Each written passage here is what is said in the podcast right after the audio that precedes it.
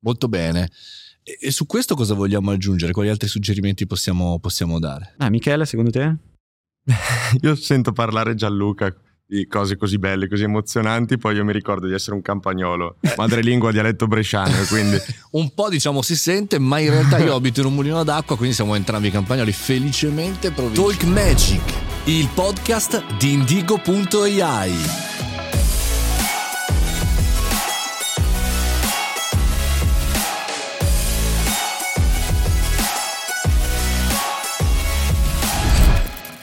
Talk Magic, intelligenza artificiale, ChatGPT e il nuovo futuro. Ben trovato Gianluca. Ciao Mario. Come stai? Bene, tu come stai? Alla grande, alla grande. Non vedo l'ora di parlare in questa puntata anche un po' di impresa. Eh sì, siamo arrivati anche a questa puntata dove parliamo delle implicazioni. Partiamo però dalla ricerca, che Mm. comunque è veramente florida. Solo negli ultimi 5 anni sono stati pubblicati più di un milione di paper. Wow. Il 30% di questi sono circa dagli Stati Uniti, il 20% dalla Cina e l'Italia è al nono posto di questa speciale classifica con circa il 5% di questi paper. Alla fine tutta questa ricerca però è direzionata verso la creazione di applicazioni, applicazioni che stanno uscendo sempre più forti come c'è GPT e che stanno coinvolgendo qualsiasi azienda, dalle più grandi alle più piccole. Ne parliamo con Michele per avere uno stato, una fotografia dello stato dell'intelligenza artificiale in Italia.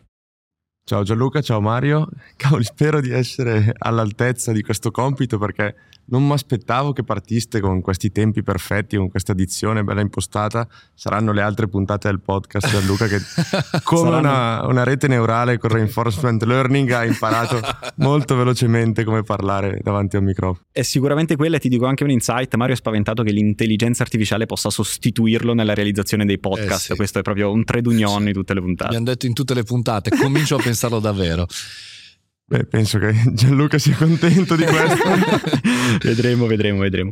Ci puoi raccontare dal tuo punto di vista, anche magari ripercorrendo la storia di, di Vedrai, cosa sta succedendo lato intelligenza artificiale in Italia? Allora, vedrai, per chi non la conoscesse, è una realtà nata a maggio del 2020 con l'obiettivo di portare l'intelligenza artificiale alle piccole e medie imprese, quindi ad aziende che erano tagliate fuori dai grandi filoni dell'innovazione e che non avevano i dati al loro interno per poter approcciare progetti basati sul machine learning o su questa tecnologia che sa imparare dai dati. Quello che è successo nel periodo nel quale vedrai è, fondata, è stata fondata è stato un cambio incredibile di paradigma all'interno di queste realtà, perché il Covid ha reso consapevoli le persone che il controllo non è stare 24 ore al giorno in fabbrica, ma il controllo è conoscere i dati e saperli trasformare in informazioni. Quindi quello che io vedo negli ultimi due anni è un aumento esponenziale della consapevolezza che queste tecnologie sono tecnologie che non vanno a sostituire il lavoro di chi prende le decisioni, ma sono tecnologie che lo integrano e quindi da una diffidenza iniziale si è passati ad un momento molto più propositivo. Quello che è successo negli ultimi mesi con ChatGPT ha fatto ritornare la paura e quindi insomma un po' di divulgazione fatta bene credo sia utile. Serve lo scopo no, del nostro podcast. Ah, abbiamo detto che la parola chiave è consapevolezza, quindi è proprio aiutare chi ci ascolta a capire le potenzialità, le opportunità, i rischi anche connessi all'intelligenza artificiale e sapere che se utilizzata al modo giusto rappresenta un po' quel pizzico di magia ne- non solo nelle nostre vite personali ma anche sulle nostre professioni e quindi l'impatto in azienda. Ma ripercorrendo la storia vedrai perché hai scelto di abbracciare questa missione. Io sono un vecchio dell'intelligenza artificiale, infatti su Instagram fino a poco tempo fa quando lo usavo ancora avevo come slogan falso giovane finto vecchio. Ok. perché ho cominciato a occuparmene ormai quasi 15 anni fa, quindi molto prima che fosse un concetto mainstream, quando ero un bambino, poco più che in fasce. E quello che eh, ho sempre avuto come filo conduttore della mia carriera è applicarlo ad aziende che avevano tantissimi dati, ma che non vedevano nell'intelligenza artificiale una reale creazione di valore. Era principalmente un progetto innovativo che raccontavi agli investitori, che ti faceva bello eh, a livello di marketing, ma dove non c'era l'attenzione per portare un risultato. Per due motivi. Il primo è perché il risultato che porta l'intelligenza artificiale sostan- so- solitamente non è incrementale, è un risultato che quando la accendi ti accorgi che è cambiato qualcosa. Mhm. Nelle grandi aziende non sempre un cambiamento così repentino, così importante è apprezzato da chi ehm, deve effettivamente decidere per un'innovazione di questo tipo. E il secondo motivo è che c'è una scarsissima comprensione di quello che l'intelligenza artificiale può fare. Quindi di solito l'idea era facciamo un brodo, buttiamo dentro un po' di termini così alla cavolo e qualcosa uscirà, insomma, capiscono che siamo innovativi, poi uno di questi progetti forse porterà qualcosa.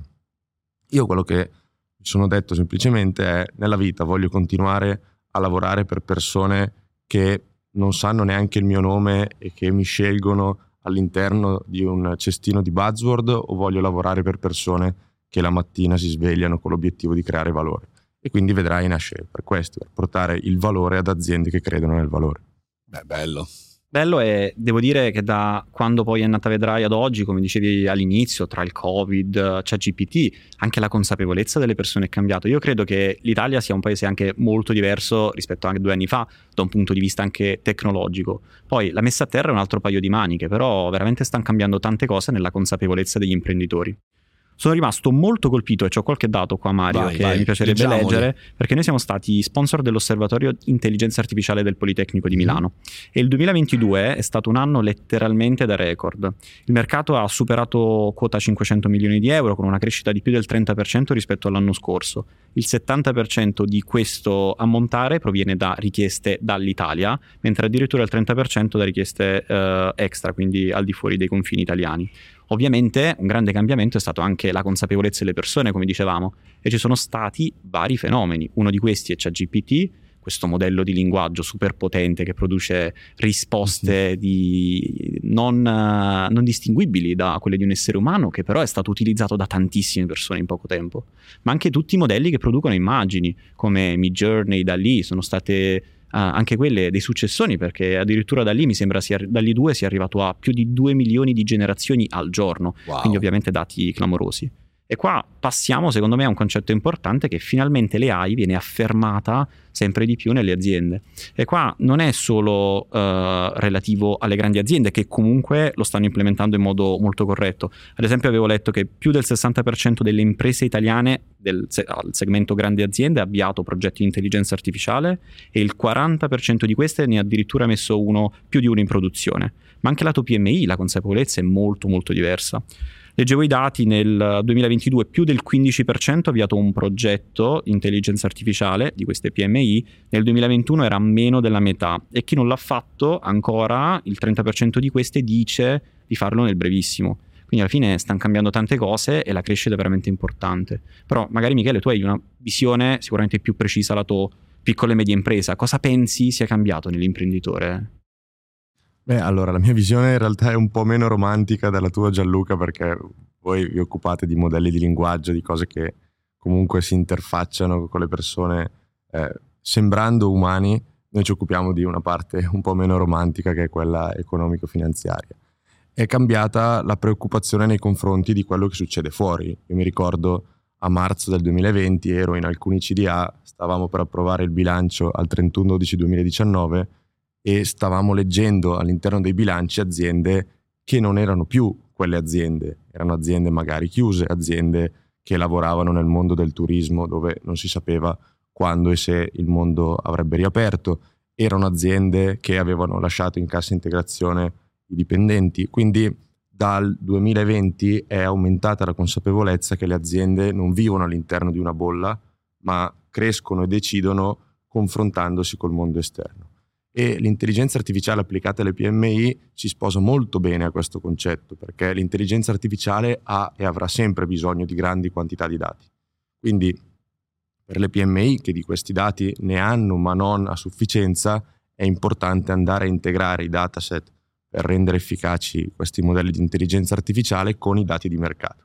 E quello che è cambiato è l'importanza che gli imprenditori danno a questi dati di mercato. Prima bastava leggere un articolo sul giornale che diceva che eh, la digitalizzazione aumentava la competitività dell'azienda, allora a quel punto si parlava solo di digitalizzazione, mentre dal 2020 non è più solo reattivo l'approccio, è diventato un approccio proattivo, quindi capiamo cosa sta succedendo, quali sono le tecnologie, capiamo come l'aumento delle materie prime può impattare sul mio business, capiamo come un consumatore più o meno consapevole comprerà o non comprerà il mio prodotto e così via. Quindi questa nuova consapevolezza è alla base poi dell'applicazione di modelli di intelligenza artificiale anche al segmento economico-finanziario dell'azienda. Beh, questo è un ulteriore step, no? spesso si parla anche di, di, PMI come l'unico segmento e di medie e grandi aziende, anche se poi a livello europeo le medie e grandi aziende, diciamo, italiane sono delle PMI, cioè no, se, se vediamo anche le numeriche come vengono raffigurate, quindi siamo tutti piccoli e medi imprenditori che abbiamo deciso di cambiare marcia, di vederci più a fondo, no?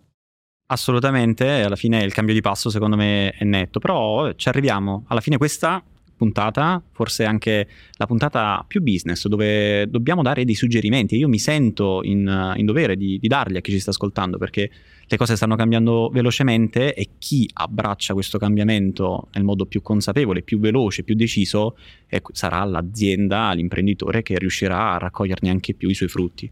Io penso Mario che qua magari possiamo dare tre suggerimenti di uh, azioni che possono essere implementate alla fine in un'azienda anche con relativamente poco sforzo ma che possano generare un impatto importante. Che dici? un podcast formativo un a 9,90 podcast... solo per te oggi? No, lo no, diamo esatto. subito adesso gratuitamente. Ah, eh, con le AI che arriverà a fare i podcast, queste ecco, barriere all'ingresso mannaggia. non saranno più necessarie. Guarda che ci arriviamo, eh. però no, non volevo suggerire il podcast con le AI. Allora, una cosa che abbiamo gestito e che abbiamo raccontato fino a questo momento è quella della relazione. Anche Michele dice: Noi ci occupiamo di una cosa romantica. È vero, è una cosa è un romantica. Sì, Riportare la magia nella comunicazione tra aziende e utenti utenti ci riempie il cuore d'orgoglio. Salviamo matrimoni, aiutiamo le persone a realizzare i sogni, aiutiamo le persone a fare il caffè, siamo felici di farlo.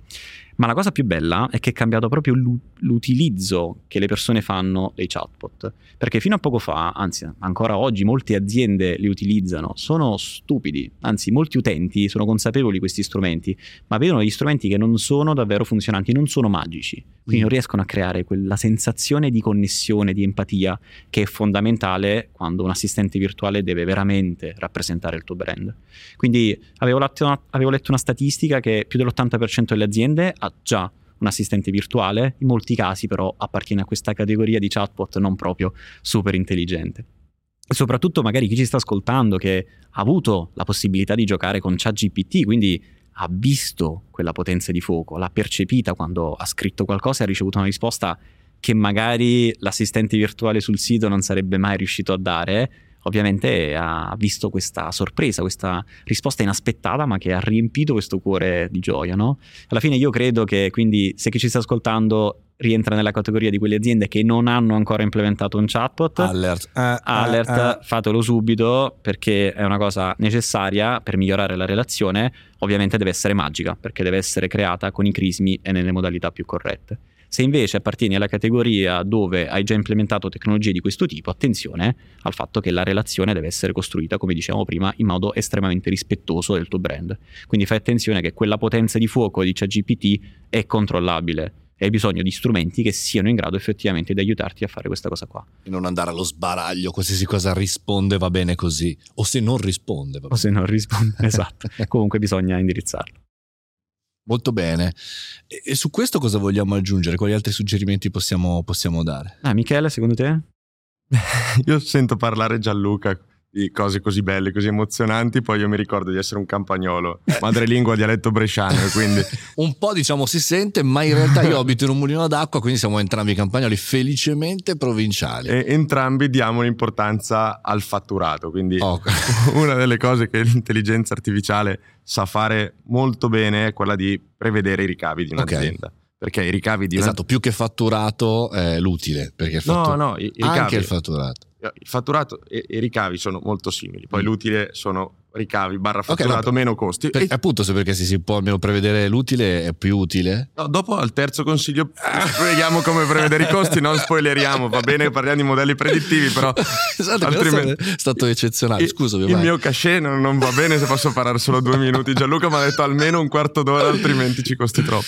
No, a parte gli scherzi, eh, la previsione delle, delle vendite dipende dalla propensione che hanno i consumatori ad acquistare un certo prodotto ad un certo prezzo. Okay. Quindi l'intelligenza artificiale è molto, gra- molto brava ad intercettare alcuni trend legati al mercato di consumo, quindi ad esempio in questo momento il trend legato alla sostenibilità ed è in grado di capire che un prodotto che non accoglie al suo interno certe logiche è un prodotto che sarà più difficile da vendere. Mm. Quindi visto che il fatturato sostanzialmente è quanti prodotti vendo moltiplicati per il prezzo medio certo. ai quali li vendo, l'intelligenza artificiale diventa un asset estremamente importante per prevedere i ricavi di un'azienda. Come terzo consiglio, l'altra cosa importante in un'azienda, ci sono i ricavi e ci sono i costi. Quindi per, specialmente per quelle aziende che si confrontano con un mercato competitivo riguardo ai costi, quindi che comprano materie prime che hanno eh, una quotazione in tempo reale, l'intelligenza artificiale è in grado di spiegare meglio quali sono i macro trend sottostanti a, al prezzo di queste materie prime, quindi ad esempio capire se l'acciaio nei prossimi mesi salirà o scenderà rispetto al prezzo attuale, se lo stesso farà il rame, se lo farà il grano e così via, in modo che si possa avere una strategia di acquisto ottimizzata rispetto al momento nel quale acquisto. Cioè la semplifico proprio per il mugnaio che è in me, cioè io utilizzo eh, l'acciaio come materia prima, alert, attenzione che fra sei mesi in previsione c'è un aumento del costo, ne acquisto tanto prima, sto semplificando chiaramente. E sì, anche non sei mesi, cioè anche, anche da qui giorni, a dieci, ah, no, due settimane. Due settimane, capire se conviene comprarlo oggi o aspettare due settimane, balla il 5%, il 5% fa l'utile di un'azienda. Okay. Mi sono giocato nel mio diploma in ragioneria questa puntata, ho giocato, ho giocato tutte le competenze. è finita. No, ehm, alla fine, non, oltre il diploma di ragioneria, che sicuramente può essere utile, una cosa importante è capire che tutte le cose belle che abbiamo raccontato, sia io che Michele, fino a questo momento, hanno l'obiettivo di supportare l'imprenditore e l'azienda. Certo.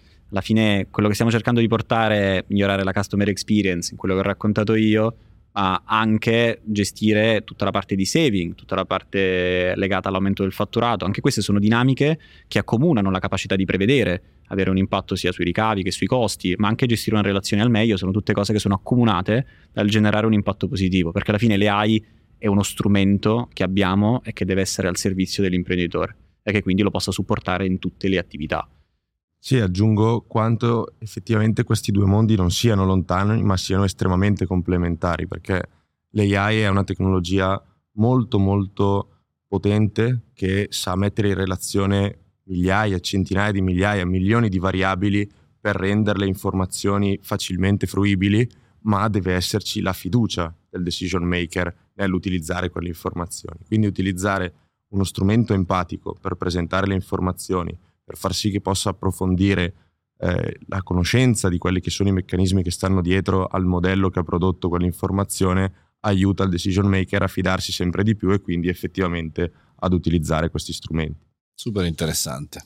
C'è stato, secondo me, non solo un impatto sul business, ma proprio sulla società più in generale di, di quello che della rivoluzione, possiamo dire, dell'intelligenza artificiale, perché alla fine veramente ne siamo tutti, tutti coinvolti. E qua l'impatto di ChatGPT è stato, secondo me, anche fondamentale nell'aumentare questo tipo di consapevolezza. Anche qua cito altri dati, sempre dell'osservatorio delle AI, che mi hanno colpito. Più del 90% delle persone in Italia sa cos'è l'intelligenza artificiale. E direi, eh. finalmente. Meno male. Perché... Cioè, nel senso, è arrivata una cosa defragrante, una bomba nucleare, quindi ce ne non siamo è, accorti. Non è solo ChatGPT, però ha veramente aumentato la consapevolezza di cosa possa fare la tecnologia. Perché ha generato anche tutte quelle conseguenze che abbiamo parlato del ehi, ma come cambia il mio lavoro, come cambia la mia vita? E questa cosa ovviamente ha delle conseguenze. Ma non solo sanno il 90% delle persone cos'è l'AI, addirittura il 50%, più del 50%, la usa tutti i giorni o almeno sa che gli strumenti che utilizza la prevedono e la utilizzano. Quindi ah, a sua volta sì. sanno che c'è un impatto proprio uh, diretto sulle proprie vite.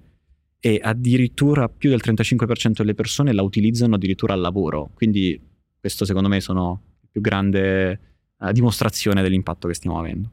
E tutte queste cose generano ovviamente un volano per il settore perché alla fine veramente quello che stiamo vedendo è un interessante aumento ovviamente di, di consapevolezza e anche di richieste di questo tipo di tecnologie.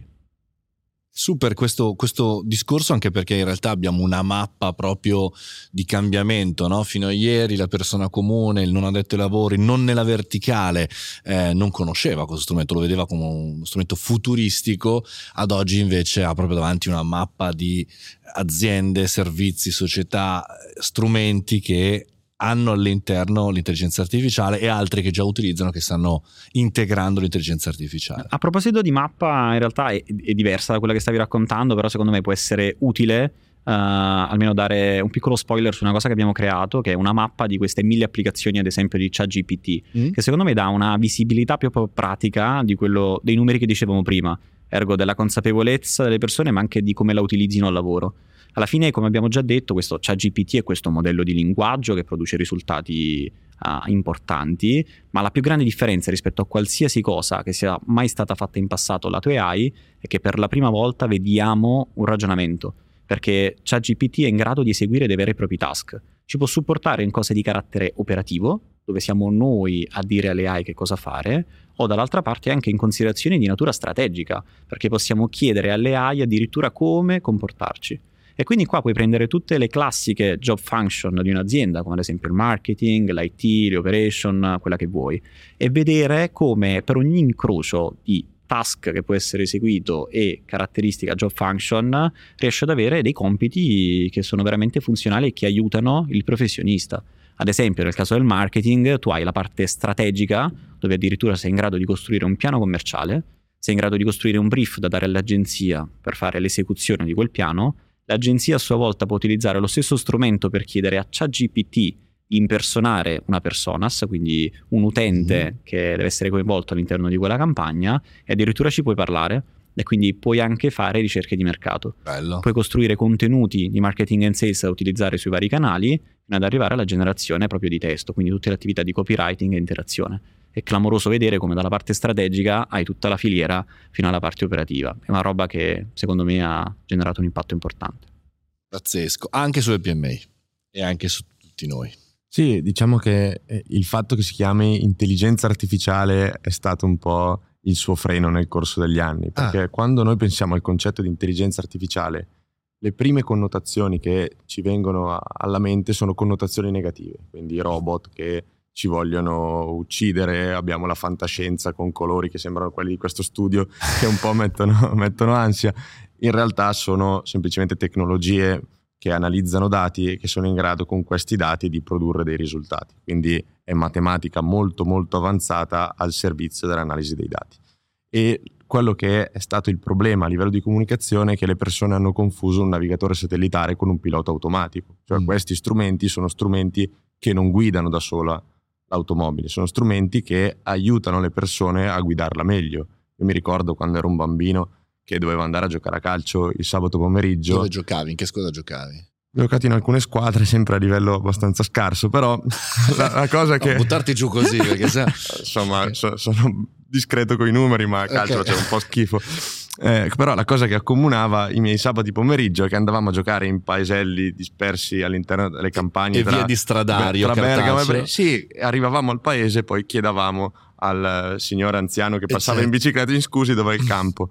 Il navigatore non ha tolto la necessità di guidare, navigatore ha reso meno ansioso. O di decidere dove andare. Esatto, ha reso meno ansioso il processo di arrivarli vicino e non sapere se sono al paese giusto, non sapere se sono vicino al campo. Quindi io non mi ricordo più la strada per fare casa ufficio, ma di base non è un problema, perché mm. quello che so è che il navigatore, sulla base di quello che io ho inserito, quindi fammi fare il percorso che evita il traffico, mi dirà la strada che in quel momento è meglio fare decidere che devo andare in ufficio, decidere che devo andarci a quell'ora e decidere che effettivamente quella strada la prenderò è ancora per me. E ChatGPT è la stessa cosa, cioè è tutto bello il fatto che possa fare la strategia, che possa fare una user persona, ma se io non sono in grado di valutare se quella strategia è una strategia in linea con l'obiettivo che voglio raggiungere, non vado da nessuna parte. Quindi credo che potenzierà la capacità delle persone di raggiungere dei risultati, ma non sostituirà quelli bravi, quelli bravi rimarranno.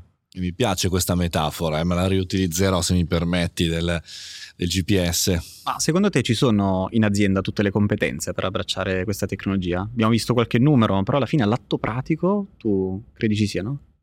Allora, all'atto pratico credo che ehm, le persone che prendono decisioni, quindi il top management delle aziende, deve fare uno sforzo per non voler capire la parte tecnica dietro.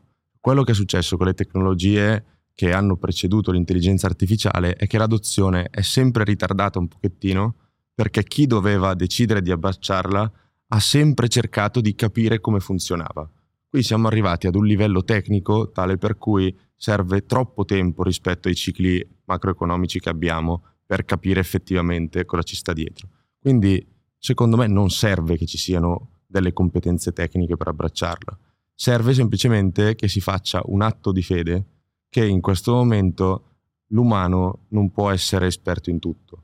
Mm. Infatti quello che io dico sempre è che all'interno della mia azienda io non sono il più bravo a fare niente, non sono il più bravo a scrivere codice, non sono il più bravo a vendere, non sono il più bravo a fare una campagna di marketing, non sono il più bravo a fare i conti.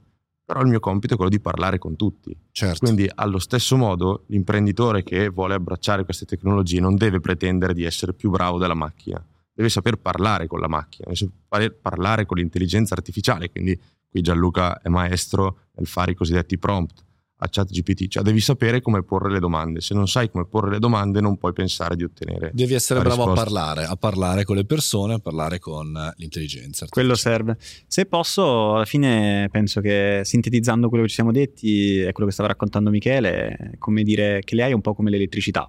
E in qualsiasi cosa la stiamo utilizzando adesso per registrare questo podcast, quindi pervasiva, e alla fine è ovunque in tante cose che facciamo, però tante persone magari non se ne accorgono nemmeno che c'è e lì non so quante volte interagiamo con l'elettricità ogni giorno, eppure lì ci aiuta a fare a vivere la vita di tutti i giorni e ci dà quella capacità in più che ovviamente di cui ne abbiamo bisogno. E alla fine l'intelligenza artificiale è un po' questo, un po' quella magia che ci serve nelle cose che facciamo tutti i giorni per supportarci e soprattutto ricordare che l'AI è al servizio delle persone, quindi dobbiamo utilizzarla per riuscire a plasmare quella che è una società sempre migliore. Grazie mille ragazzi. Grazie, grazie.